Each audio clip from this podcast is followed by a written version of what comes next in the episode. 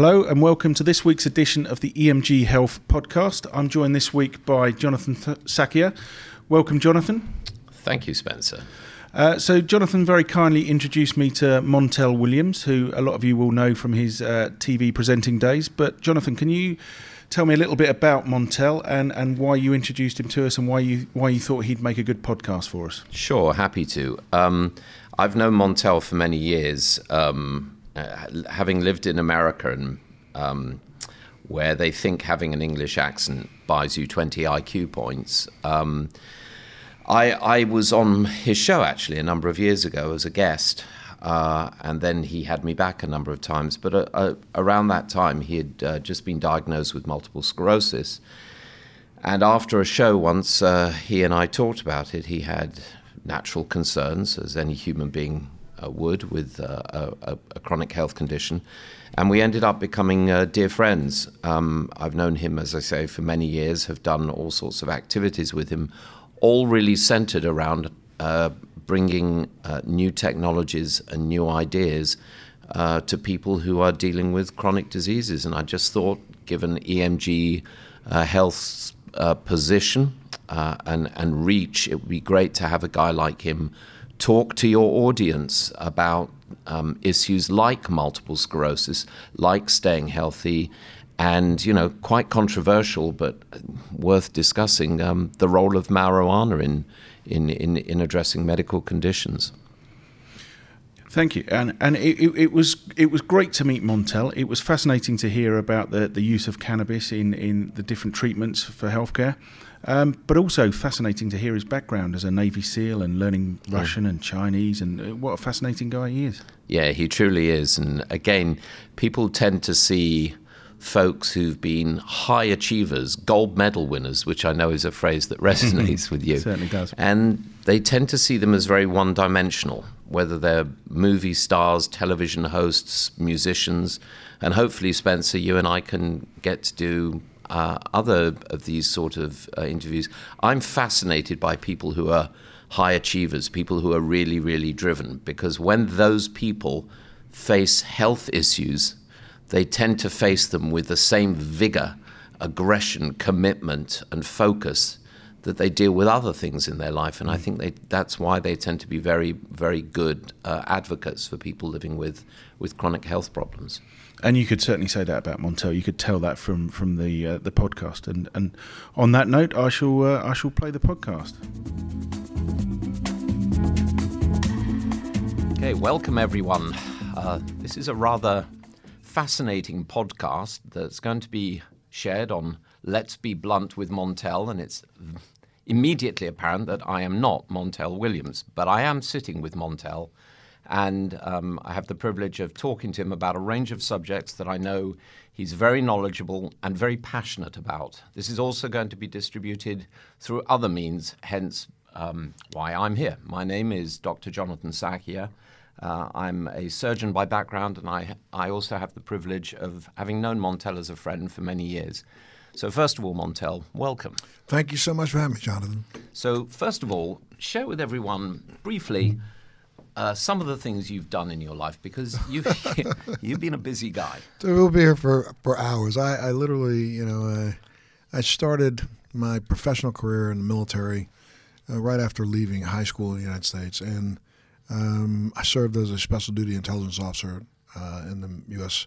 Navy, but I started off enlisted in the Marine Corps. So I enlisted, went to the Naval Academy in Annapolis, got my degree in general engineering, a minor in international security affairs. My language at the time at the academy was Chinese, and so of course, as soon as I graduated from the academy, they sent me off to the Defense Language Institute, and where I studied Russian. I became a Russian linguist, and then from Russian, I uh, became a special duty intelligence officer. And prior to this current president, half the things that this guy does, had I done any one of them, had any private meeting with any Russian person while I was on active duty, I'd be in jail even till today. Uh-huh. Um, but I served uh, out a, a, total of 22 years in the military, left military, and then you know, before I left the military, I started a program where I was speaking to kids across the country in the United States at a time when no one else had ever done this before. But I spoke in over 1,500 high schools across the country um, to about one and a half million young people, talking to them about negative youth trends, and and I funded a nonprofit organization that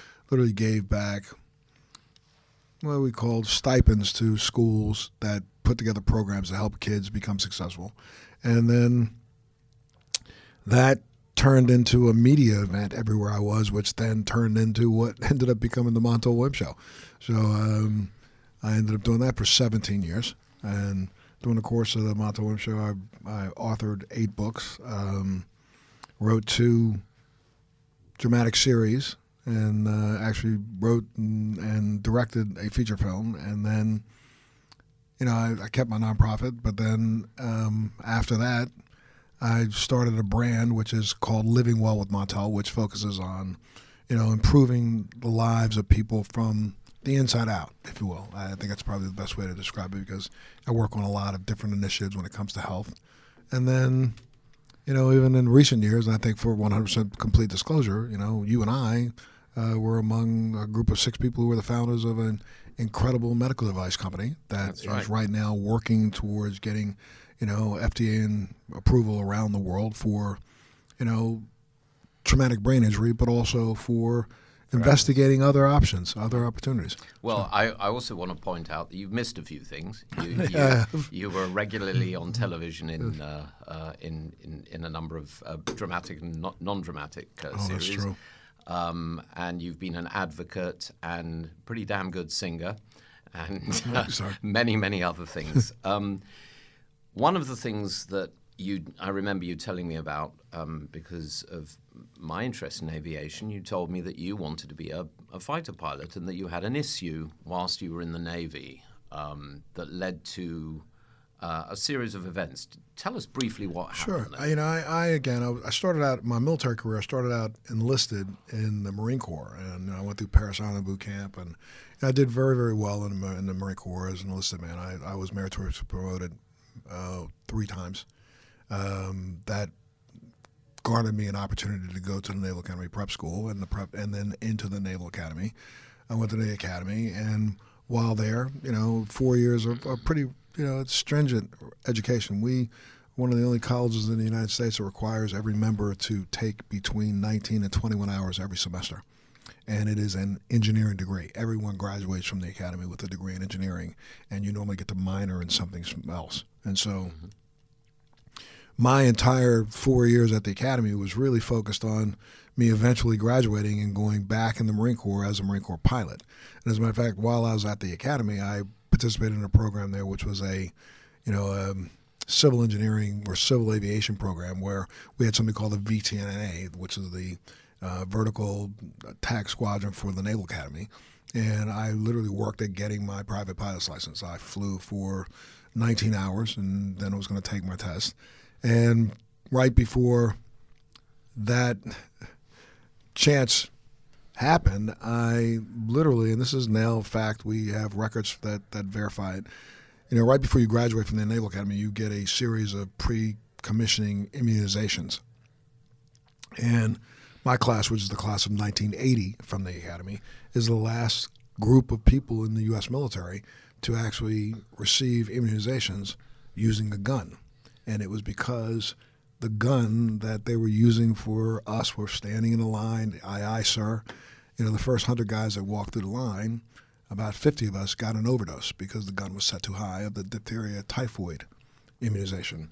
And remember back then they used to give you we had diphtheria, typhoid, and something else. Tetanus. Three of them. Tetanus. Three of them together. DTT. And uh, I think the gun was set for the first 50 guys um, somewhere around 20 times higher than it should have been set. And I was one of those first 50. And it immediately sent me into now the shot didn't cause MS, but what the shot did was it caused such an impact to my immune system that I probably had the gene that was already there that would have been MS. It would have developed itself probably 20 years mm-hmm. later. But it sent me into what was be considered a bout. And what I mean, was what was the first manifestation? Oh, I went blind almost within yeah three hours of the shot, I went uh, blind in my left eye. Yeah, and it it recovered. It came back. Your vision over time. It's come back, yeah. but not completely. And you had issues have, with color blindness. I have, oh, well. I have issues with color blindness. I have what's yeah. called a, a muscotoma in my yeah, left scotoma, eye. It's three times larger than the normal scotoma. I have what's called an afferent pupillary defect, which means my pupil reacts differently, even to today, still does to light and, and darkness. And whilst visual disturbances are not an uncommon first manifestation of multiple sclerosis, you weren't diagnosed because anyone who I can't imagine that there's anyone listening who doesn't know who you are, but if they didn't know who you are, they would have probably thought you're probably not a white nor- Northern European woman. right, correct. Okay. And back then, that was the That's- that was the diagnosis. If you go to you know back then, you went to the PDR or any one of the the desk references for doctors. Look at MS, and it said normally you know seen in women of Northern European descent. Yeah. and hardly ever at that point in time. I think the only African American that anybody had ever diagnosed was Lola Falana and Richard Pryor. Richard Pryor's diagnosis was based more on the fact that he was a crackhead. You know, so um, nobody really assumed. And I, I, I weighed at the time. This happened. I was I'm, I'm six foot tall, so I weighed 220. I had a 20 to 28, 29 inch waist. I was a boxer, a power lifter. I was really, really, really, really active. And so each doctor that saw me would go, "It can't be MS. It's got to be something else." and so, and not only did I have the visual issues, I had some really strange pockets of pain all over my body. Describe them. Hmm. Like they would come and go. They would come and go, and back then they weren't as severe as they turned into. Yeah. But it would be. And we'll talk about that yeah. in a little bit. But so you were mm. having a whole series of symptoms over the years. no one told you had MS. Oh wait a minute. Let's let's say when this first happened, literally the military sent me down to Walter Reed. I was in Walter Reed. I was at Bethesda. I went to Johns Hopkins. I went to the Wills Eye Clinic. I went to the Wilmer Eye Clinic. I went to some of the best specialists. The U.S. military was spending a lot of money to graduate me as a naval officer and was leaving ready to lose me as a naval officer. As a matter of fact, three of the people who were overdosed and never got commissioned, hmm. and my commission was postponed. Um, for six months, I was put on a medical hold because they didn't think that I was going to recover. Now, I should back up and tell you that I went blind in my left eye. My vision went from 2020, perfect vision, to 2600 in my left eye, 2020 in my right. And then it stayed there until mm, four months after the shot. And then it started to slowly come back. And some of the irritation in my optic nerve started to settle down. And it settled back in at around 2100. And that put me in a position that the military could then go ahead and employ me.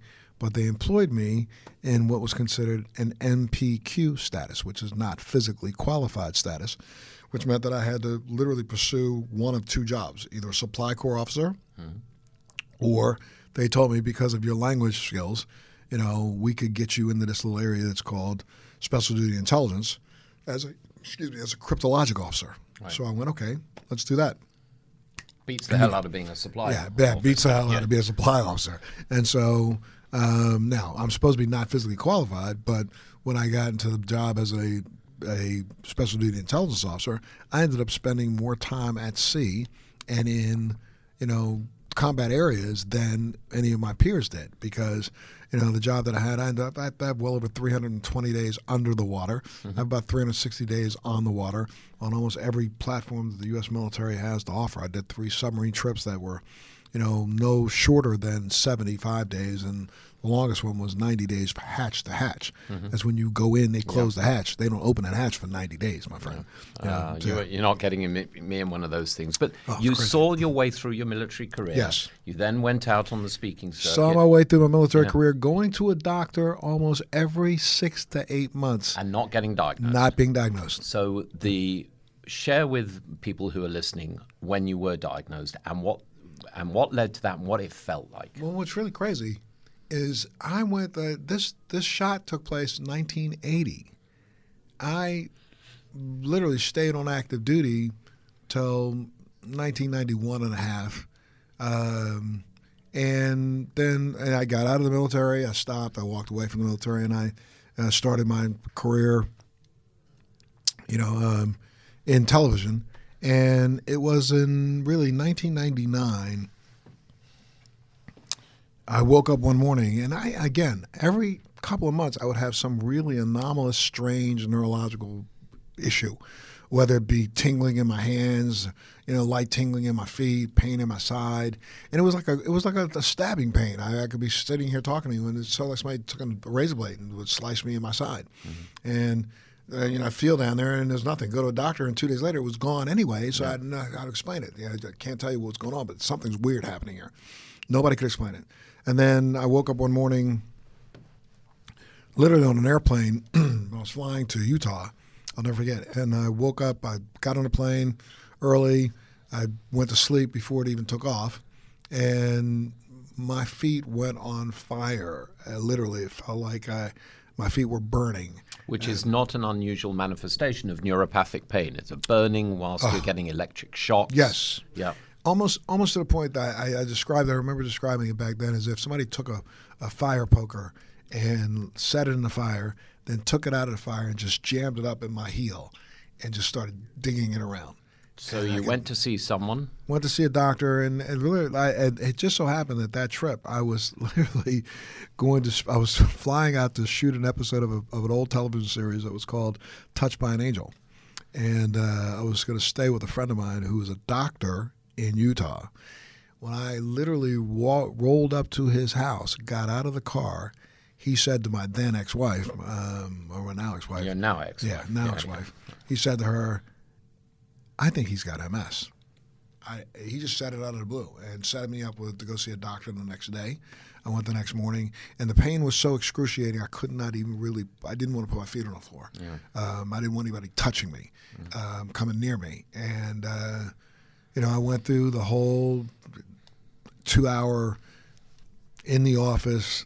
You know, prim, picking me, uh, pricking me with pins and sticking me with little needles and the whole nine yards. And he walked away. Literally, just said, "You know what? I'm positive you have MS." And walked out the door.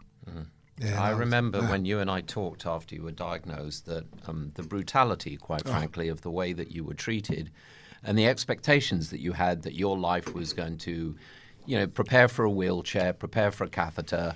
Yeah, you go, Um, if you go back and look at the literature back in you know 1999, even then the literature really for doctors was that this is a, di- di- a diagnosis for women of, of you know, Northern European descent, and they had four or five categories that they said, and African American males was in the worst category.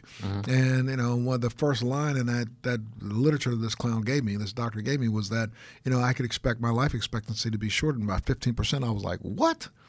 You know, I'm reading this this garbage, and, and literally it just was a, a paragraph that basically said, "Stand by to die." Yeah. Well, I, I really want to focus on the positives, Montel, Yes. because you're one of the most positive people Sure. uh, that I know. And It was that second that made me be positive. made. I said, "Listen, I mean, you didn't know me when I walked in here. Yeah. So how dare you think you have a crystal ball and have the ability to prognos- uh, prognosticate and figure out what I'm going to be like tomorrow? You don't even know what I was like yesterday. So how do you know what I'm going to be like tomorrow?" And- Exactly. yeah. I remember, um, and uh, I'm sure you do as well, the uh, public service announcements Mm-hmm. that you made. And one said, um, I have MS, MS doesn't have me. Absolutely. And I know that you were such a an inspiration to many patients. I'd just like to tell a brief story, Mm-hmm. and then maybe that will inspire you while you have a sip of your very nice coffee. Hmm. Um, maybe inspire you to tell us about some of the advocacy things that you that you've done and are doing for patients with MS. You and I were having lunch together with some other folks in New York a bunch of years ago, and a very nicely dressed gentleman came over, apologized for disturbing you, um, and he clearly wasn't just autograph hunting. He told you that he had MS and that he had really struggled with his diagnosis and had felt suicidal. And you gave him a big hug. He had given you his business card, and you wrote your cell phone number on the back and gave it back to him and said, If you ever feel bad, call me. Because I mm. know that's the kind of guy you are. But that was touching one person. Tell us about some of the things you're doing to touch hundreds of thousands, if not millions, of people living with neurologic disease. Well, you know, the very first thing I did was uh, I, I, I realized, and this is something that's been just a, a piece of who I am. I don't believe you can't solve a problem without knowledge. And so the first thing I did when I was in that doctor's office and he hands me one piece of paper, I literally went berserk. The internet was just starting back then. We really hadn't had the internet that we have today. And I literally went up on the internet, went to the library. I tried to look up everything I could look up and find when it came to MS because I figured, you know, I'm going to have to be my own advocate here. People are telling me that I'm the only black person that they know that they diagnosed this way, then that means that they don't know anything about black people with MS. So I better know something. So I literally got busy learning and trying to my best to figure out if I could learn things that could help me mitigate some of my symptoms and figure out how to thrive with MS rather than succumb to it and just do what this guy wanted me to do is go home and, and let my life waste away. And I think every interview that I did, it was pretty traumatic. I mean, I'm here. I'm you know nationally syndicated television show host. I was on the air at that point in time for nine years. I just won an Emmy. I'm on the cover of many magazines. I'm doing a, my own dramatic series on network television. And a lot of people who were following me, who immediately realized I had MS, there were a lot of those people were my viewers who were at home every day that were told that they can't do anything except for sit at home.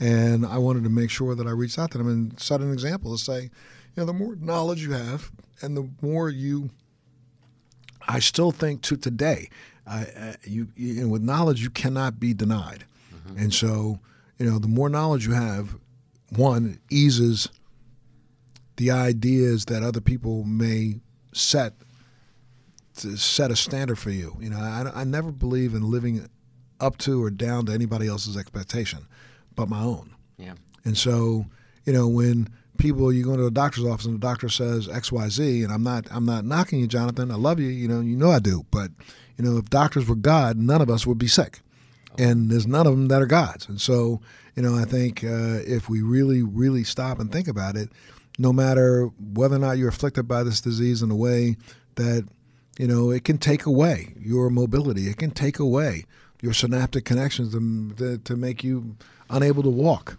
to be able, unable to stand, unable to sleep, unable to do so many things. But if you have the ability to move one finger, then why not figure out how to move that finger better than anything? Yeah, you got it, man. And and I know that your advocacy for yourself. You can't be an mm-hmm. advocate mm-hmm. for other people unless you're an advocate Correct. for yourself. And, Absolutely. And you are. And thinking about thinking about your physical fitness, you've always been a guy in, into fitness, right? And um, Again, people may not know, but it's just over a year ago that you had a cerebellar stroke. Yes, sir. And uh, I saw you in hospital. Major one. And yeah, You, you, were, it was not pretty. And yeah. you got better.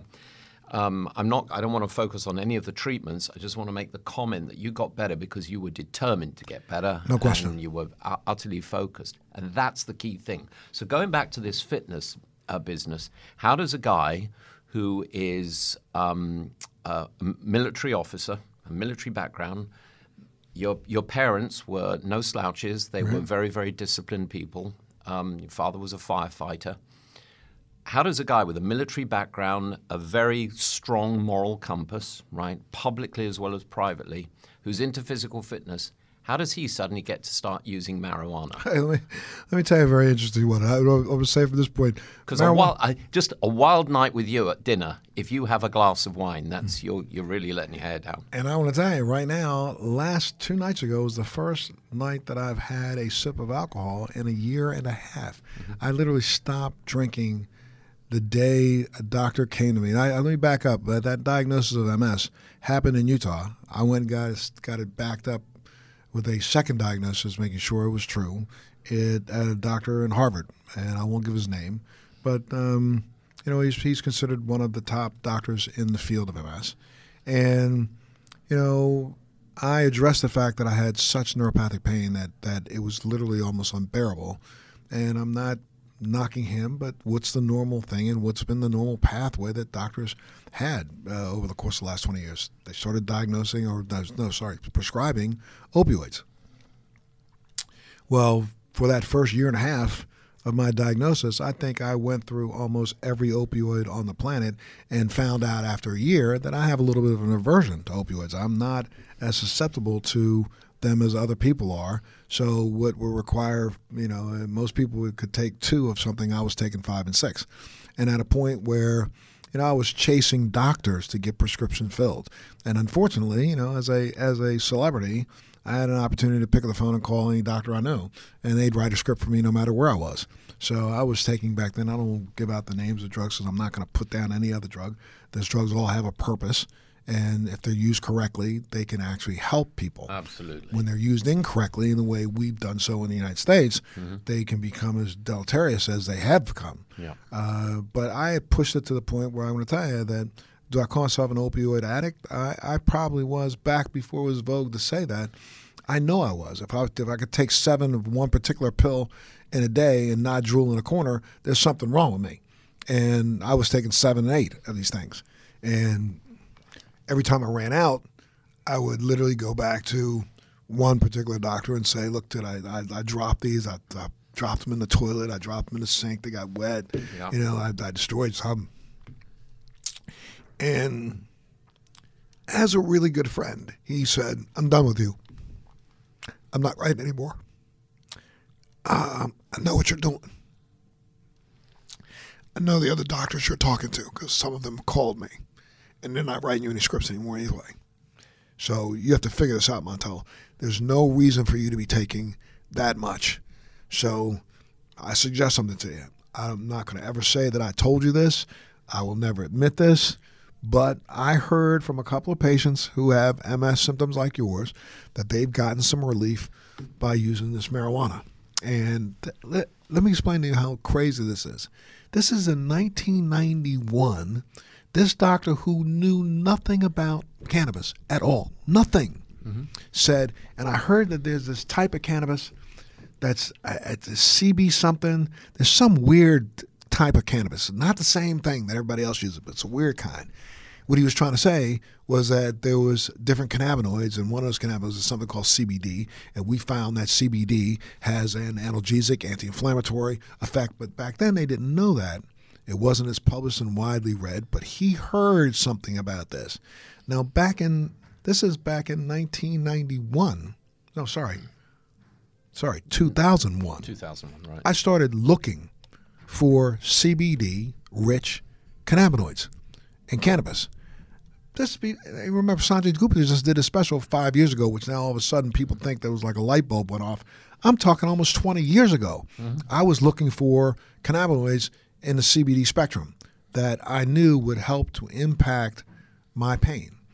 And the first time I found a strain that was, you know, and back then again, we weren't growing cannabis, and there's a lot, there's so much to cannabis history that needs Oh, to we're be. gonna come on to that, trust yeah. me. Uh, We, we really have to talk about it because I mean, one of one of the issues that we had was you know from about the 1960s through the middle of the 70s, America, and I'm going to blame us for a lot of the, the, the misinformation and a lot of the, the poor cannabis that's out there in the world today.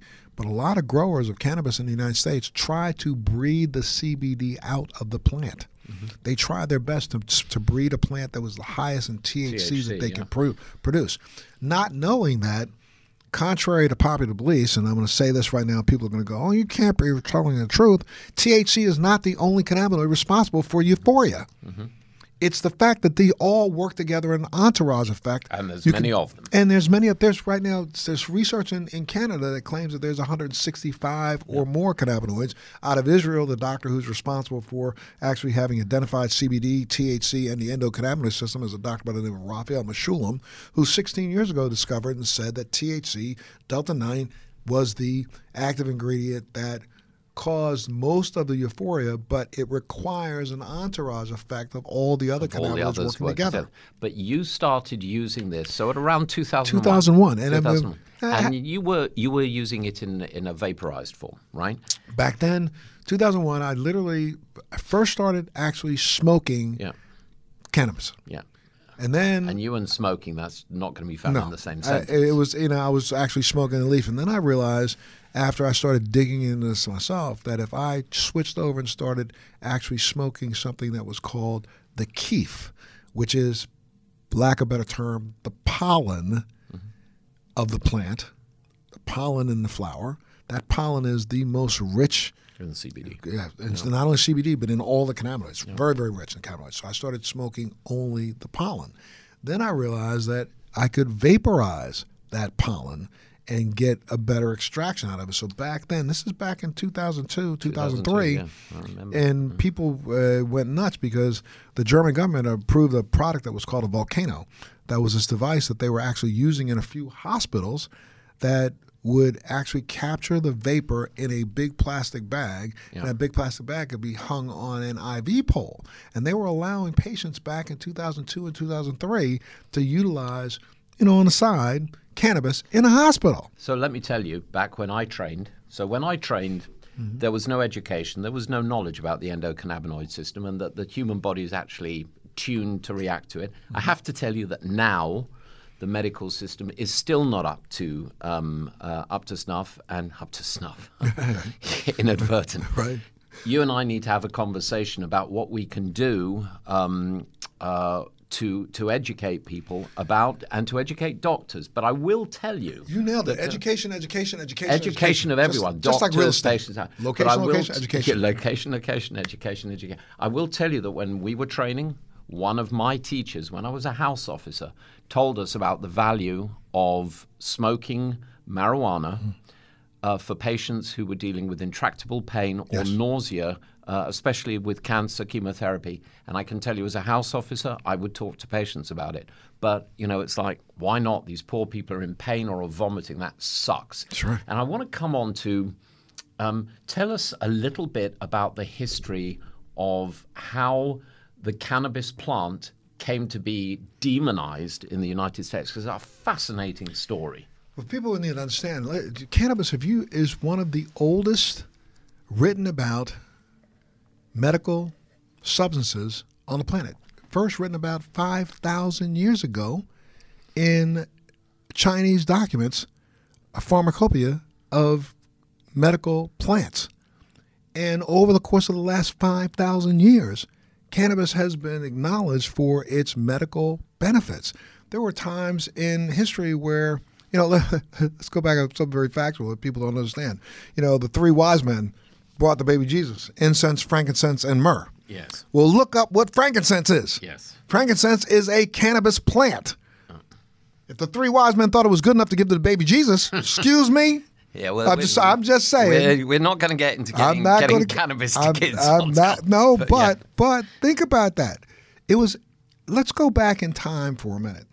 Go back two thousand years ago when you know we didn't have nice porcelain bathrooms. You didn't have water that was you know coming out of pipes. People were going out in the field grabbing a leaf. Life was tough, you know, and and and when they discovered a substance that had so many different usages. And people don't understand the term canvas comes from cannabis. Back in time, we used cannabis or hemp. And hemp, and let's get this straight: the hemp plant and the and the cannabis plant are the same plant. One flowers, the other one doesn't. Mm-hmm. Okay, so the hemp plant is what we utilize all over the world for clothing, for ropes, And there was a there's a link to in American history to the American Civil War. Oh, let's back up before the Civil War. The entire Revolutionary Army, George Washington, stomped around in a hemp Montel. uniform. I'm, I'm an I'm an Englishman. Let's not go there. okay, well, yeah, Come on, that's going to be well, uncomfortable. but- okay, well, but I, but I, let's just say this: that in the United States of America, when it was first started, you were considered a trader if you were a farmer and you did not grow hemp. Every ship that sailed in the world, the sails were made of hemp fiber. Every rope on a ship was made of hemp. And part of the reason why, even even when you were a sailor, the only thing you could mutiny about was if the captain of the ship didn't give you your ration of rope. Mm-hmm. Excuse me, my boy's out at sea getting rained on every day, eating funky bad fish, hanging his butt over the end of a, of a, the, the ship, going to the bathroom, and wiping himself with his hand. You know, stop and think about it for a second. How do you get people to do that every single day and do it comfortably?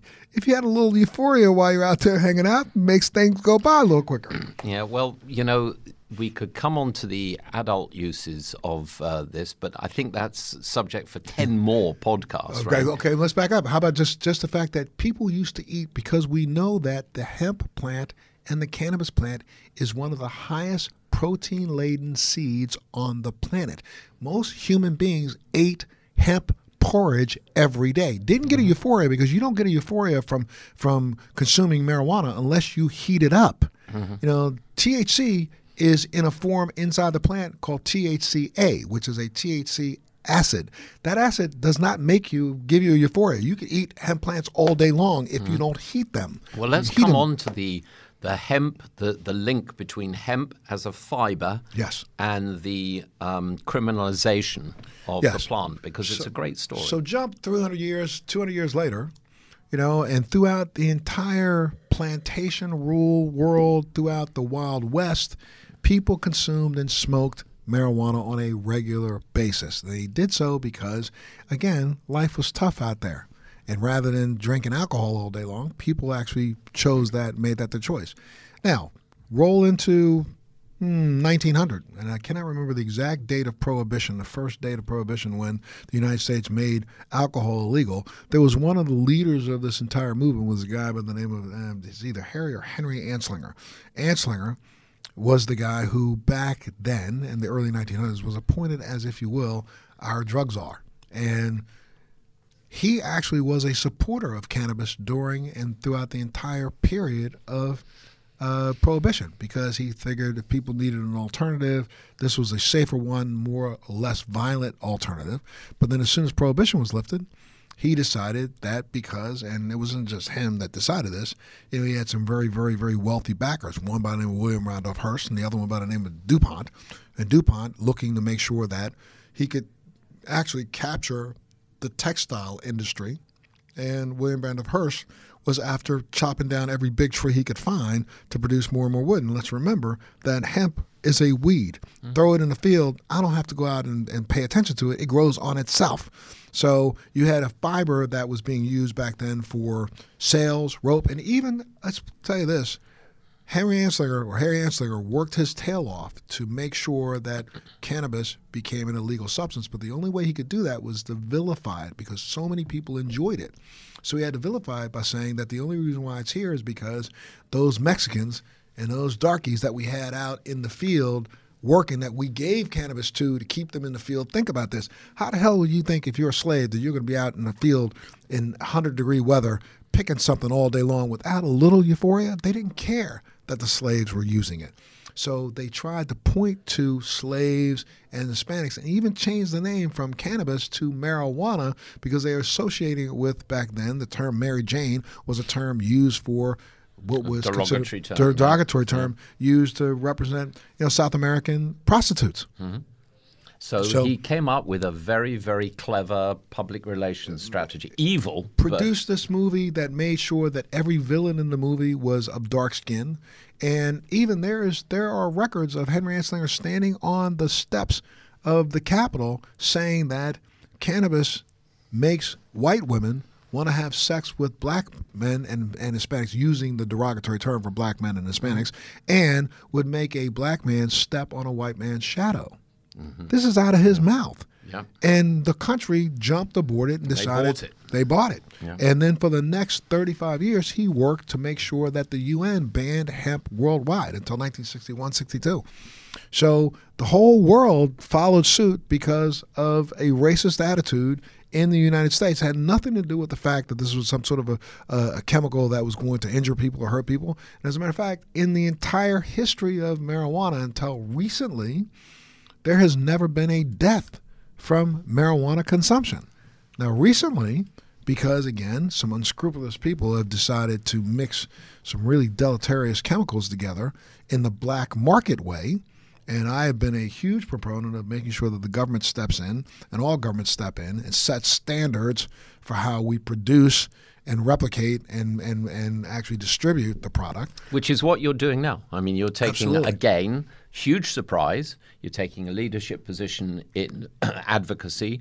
I know. I started um, that back in 2001, yeah. 2002. And, and you know, folks should know that you are probably, or certainly, uh, responsible for the legalization of the medical use of this plant across how many states now in I, the United I, States? I, it's right now 34 states and 34. the District of Columbia. But I literally have testified before, help write or help work on the legislation in 12 of those states myself. Yeah. And internationally? And what, what, are you doing internationally? Internationally, I literally have spoken in Israel on multiple occasions. I've spoken in Jamaica on multiple occasions. I've been invited to do conferences all over the world about cannabis and its effect and why it's a viable substance that should be considered for medical use. So there are some companies making um, pharmaceutical grade, if you will, and I don't want to mention sure, names, right. but countries in the world name a few that have legalized its use well, for know, medical use, not I, the adult. I'm going to say Great Britain, right? I mean, Great yeah. Britain, England has, has has had a company that is a, a British based company that has been one of the forerunners. I'm not necessarily as supportive of their technique mm-hmm. and what they do, but they've created a, a compound that they literally put through the rigors of FDA approval and got FDA approval for recently. Because it, it works. Because it, it does work. The marijuana plant or the cannabis plant has right now anywhere between 66 and maybe well over 300 cannabinoids, phytocannabinoids, phytocomponents that literally have some form of medical effect. We should be researching those to find out what they are. But you know, when you talk about CBD, there's THC, there's THCA, there's CBD, um, CBDV, there's CBG, CBN, and the numbers go on and on and on. And when you put together the doctor who discovered all this, again, is a guy by the name of Raphael Mechoulam, and he discovered this based on research that he did that was funded by the United States over the last 20 years in Israel. And for those listening who don't know this, the U.S. government gave itself the patent know, for CBD, which is absolutely ridiculous well, that they could do that and claim to own the patent. You know, you and I have held conversations in the past about um, what do they say that. Uh, a country gets the leaders it deserves, mm. and uh, any man who seeks political office is by definition ill suited to hold it. As we yeah. head to wrapping this up, Montel, sure. I'd like like you to think about what do you think some of the other global health challenges that we face uh, globally. So this is being this is coming to people from uh, from London, mm-hmm. in England, which is still part of the United Kingdom, and at the moment still part of Europe. Lord knows where that's going to take us. Uh, but a little earlier today, they made some decision there. Hopefully, yeah, it will be ratified. Yeah, yeah, I'm I'm not holding my breath. Good, but but you you travel extensively. Mm. You were just in elsewhere in Europe. Um, what do you see as some of the global health challenges that we as responsible people should be addressing? I just spoke at a conference at the UN uh, three weeks ago on the rising cost of what is considered, um, you know, uh, healthcare and, um, sorry, I just skipped the word, lost a word in my brain, but uh, for various illnesses that are right now you know, systemic all over the world. You know, everything from osteoarthritis to, you know, the fact that, you know, we still have a large population, even though the United States has fought it, but a lot of smokers out here in this world right now. And our alcohol consumption is extremely high in the world. One of the biggest issues right now is trying to make chronic illness, that's sorry, the word I was looking for, but, you know, trying to make chronic illness affordable. And one of the things that people have not noticed is that you know, countries like Israel. Israel made cannabis a geriatric drug. If you turn age 70, you can walk into one of five different hospitals down there, show them your ID card, and they will give you your first prescription of cannabis. And what have they seen happen when they do that? The second they give a 70 year old or older cannabis, they start to reduce the number of other drugs that they need. Yeah. So, what we should be doing, I think, you know, the biggest issue right now, there's, there's a couple of when it comes to healthcare. One, expectation. In the United States, we are still still spending about 66% of every dollar spent on healthcare is spent for people who are in their last two to three months of life. We're spending 66% of our healthcare dollars on people who are 80 and older. And I'm not. I, I well, look. I, mean, I, I love my my mother just passed away, and I know yeah, your mother's been in poor health. My mom passed away. My mom passed away. She had had already had a, lo- a lobe removed. A lobe, and she lung cancer had come back in another lobe. She had cancer in her throat. She also had. Uh, she died of, of really heart failure, congestive heart failure. Uh, she had a pacemaker that had been there for 12 years. She was 86 years, 85 years old when she passed away.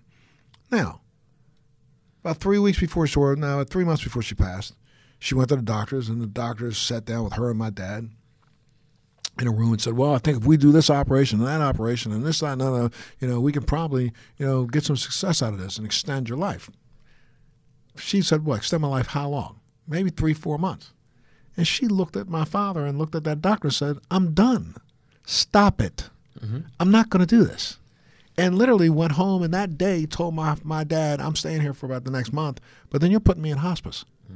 Because. I don't need to go through this. Why am I going to go out the door spending a million and a half on an operation that's going to give me three or four more days laying in a bed hooked up to tubes? Well, that's why lifespan is only part of the equation. Health span. Health span, no question. Health, and we should you know, I think a takeaway message whenever I speak to you is that by taking ownership of your health. I mean, Correct. like, what part of the term your health don't you understand? Correct. Take ownership, empower yourself, and make decisions. I actually. Um, I went through the process of defining what my end of life situation is, and I'm damn specific about what will and will not happen. And I was told by the attorney, well, I think you should let your children make the decision. And I said, the last yeah, thing I want. Actually, some there are some days where I think they would decide, pull the plug now, Right. pull it now. Well, you know, we have this whole thing where we're trying to hold uh, companies responsible for their carbon footprint. Yeah. Why can't we hold the individual responsible for your healthcare footprint? I love I mean, that. Why is it that we don't take the time right now to say to people, and you know, they, they argue about the rising cost of healthcare in the United States. Well, if we tell people in the United States, listen to me, I'm going to start giving you credits for what you do to make yourself healthier. yeah. So how about if I notice that over the course of the last five years of your life, or this last year, and coming to doctor's visits, you've increased, and I can do this. I can check you now because I can give you a Fitbit or give you something to have wear around your wrist, and I know if you've exercised at least three to four days a week. Yep. Well, if you've exercised three four days a week, and I noticed that your cholesterol levels changed because you actually took my advice and you lowered, you know, the bad food and the processed foods that you're eating, you started eating a little bit better. And then I noticed that you started to pay attention to things like your own mindfulness and took a break every now and then and rested a little bit, truly, truly rested. Why should I not give you credit because you're not impacting the healthcare system? Look, I'm a 63 year old man who just had a stroke a year ago, year and a half ago. I have MS. I'm supposed to be costing the healthcare system in the United States of America well over $200,000 a year. That's what I'm supposed to be costing it. But I see a doctor now once every six months. I just saw one three months ago, and they told me they didn't want to see me now for another year. So that means that my out of cost expense on the medical medical system in the United States is probably under 20 grand a year. It should be well over 200,000 a year. Why don't I get some credit for that? Since I'm not with you. costing you, anything. if I'm not, if I can continue to do 100% that, agree with you. I should have. uh, You know, we, we you know this thing called. I, I just spoke at an event. Uh, always speaking everywhere. About three weeks ago, one of the biggest, the Hackensack medical community out of New Jersey, yeah. which is one of the biggest, you know, medical conglomerates. medical in the- center, really yeah. medical, right? I spoke to him, and the, the CEO was sitting in the room, and I said, you know what? You've heard about something called Bitcoin, right? Mm-hmm. Well, how about this? I'm gonna give you one. You can have this. Take this and run with it. Why don't you create something called health bitcoins, where if I save money by not seeing a doctor, and not because I'm afraid to see a doctor, but because my health is such that I don't have to see you and you don't have to do anything to me. Why don't you give me some credits like in these health bits? And then I can use those health bits when I come in to pay for the services that I need to have. You know, You some have- some health insurance companies do do that. You know, my health insurance company they they do. They gave me one of these Apple Watches, There you go. and then they encourage me. I get free membership of a gym and all the rest. But you're absolutely right. You know, in wrapping up, I want one one empowering sentence you can give everyone who's listening. One thing that they can take away. Write it out on a piece of paper, stick it on their refrigerator, look at it every morning and said, I'm doing that because Montel Williams said so. how about right? you alone own the definition of who you are? I love it. Montel Williams, thank you very much. Bless you. You, Um, sir. you're a wonderful guy. Thanks, my friend. And I hope everyone enjoyed this. Remember to tune in for the next episode where Montel Williams will be the host. Bye for now.